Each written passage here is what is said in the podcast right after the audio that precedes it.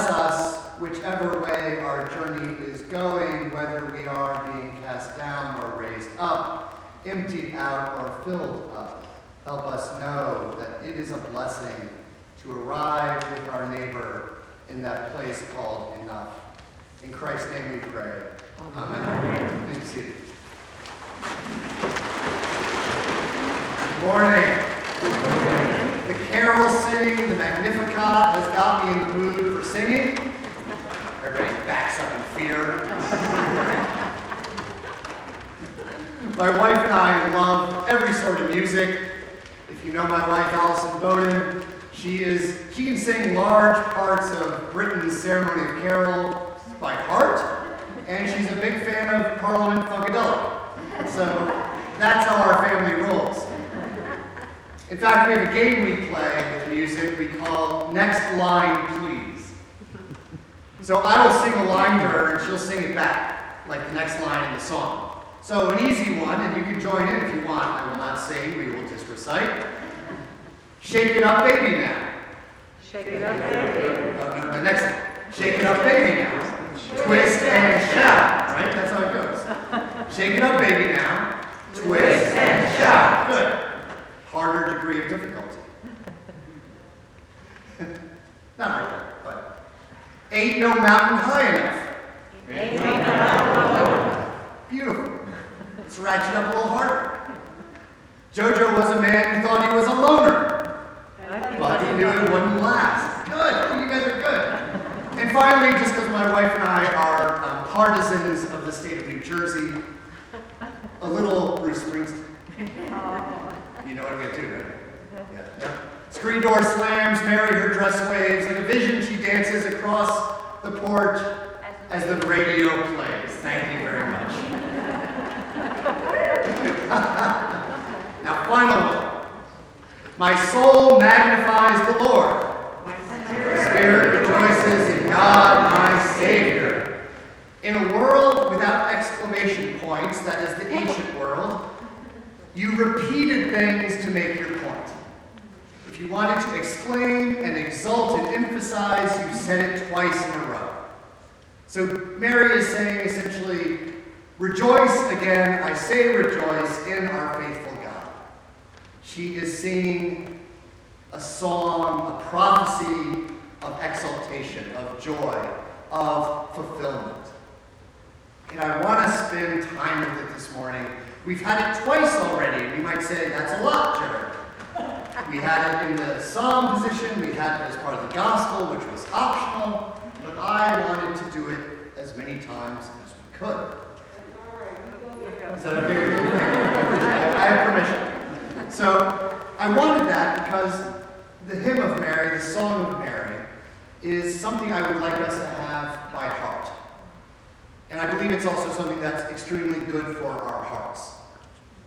Because in it, Mary is teaching us, Mary the apostle, Mary the prophet, Mary the Theotokos, the bearer of God, is teaching us how to recognize what our God is doing and who our God is. In fact, she is teaching us who our God is by telling us what God does so we can discern the movements of God in our own lives, in our own world.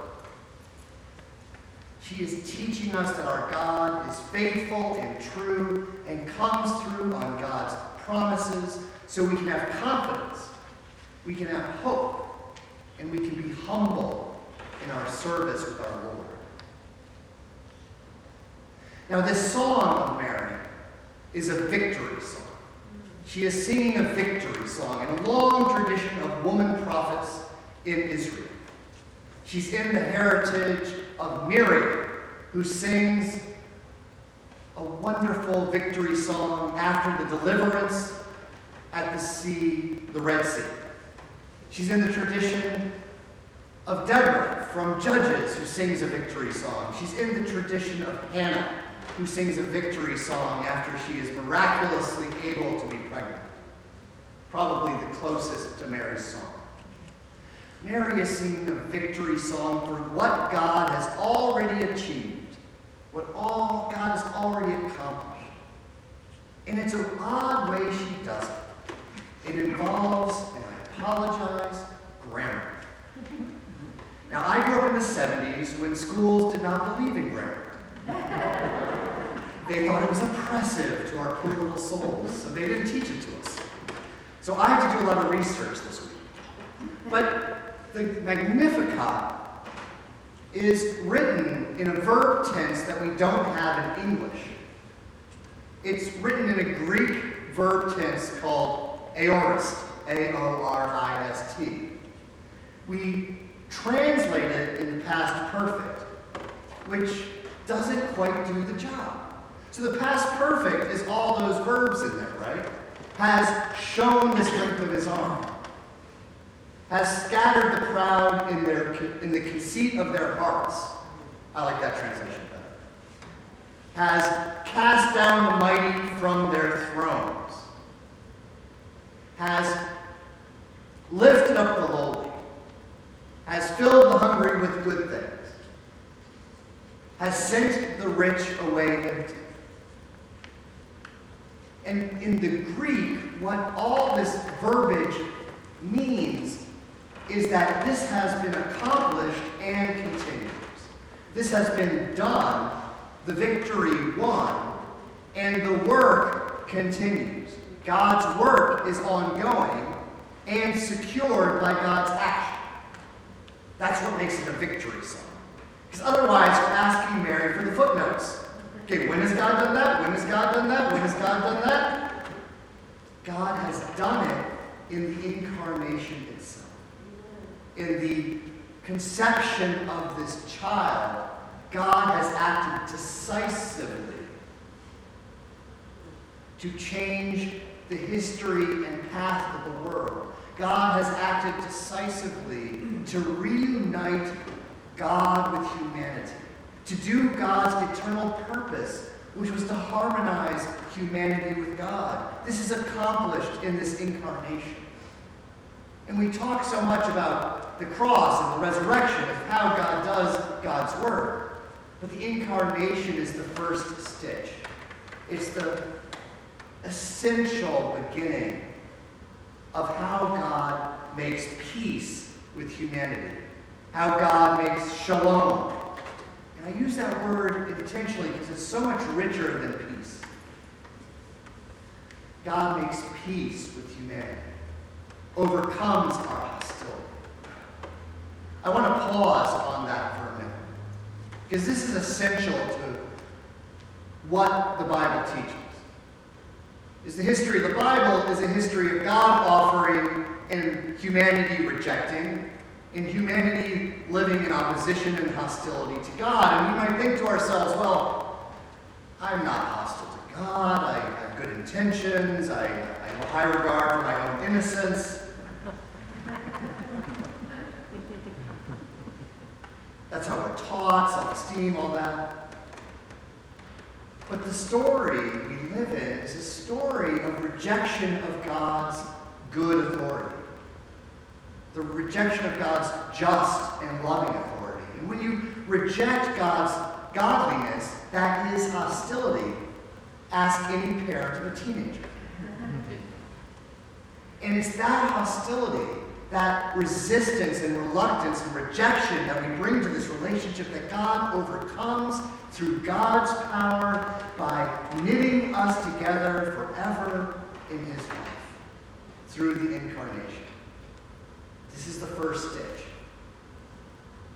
And that is this glorious good news of this story. And I want to underline it in a certain way by a practice I have of every year looking out for where do I see the Magnificat? Where do I see how God has shown the strength of God's arm? Where do I see how God has scattered the powerful in their conceit? How has God cast down the mighty? How has God lifted up the lowly and filled them with good things? How has God sent the rich empty away? both in the world and in myself. Well, staying on the theme of music, one of my favorite recording artists gave me something that looked like the Magnificat this year. A wonderful singer-songwriter, if you don't know him, named Jason Isbell. Well, crickets.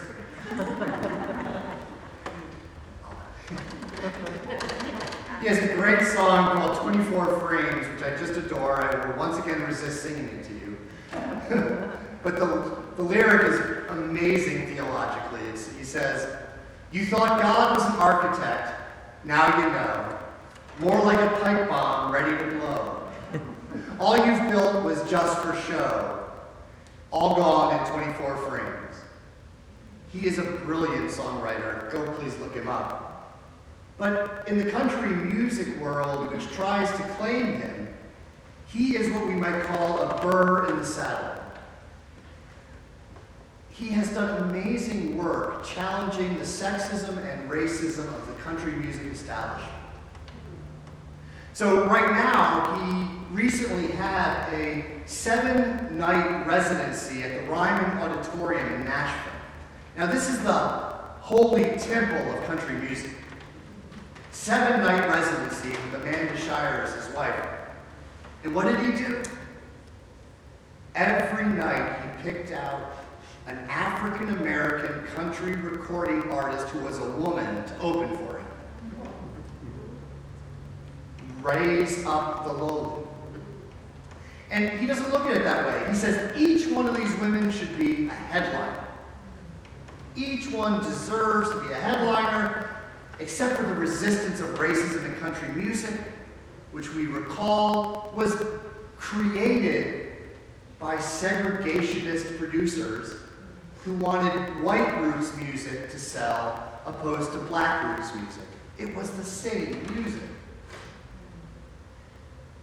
Using his influence, Isbell has facilitated a raising up he has facilitated a raising up and he has challenged those in power to be cast down. He goes even farther.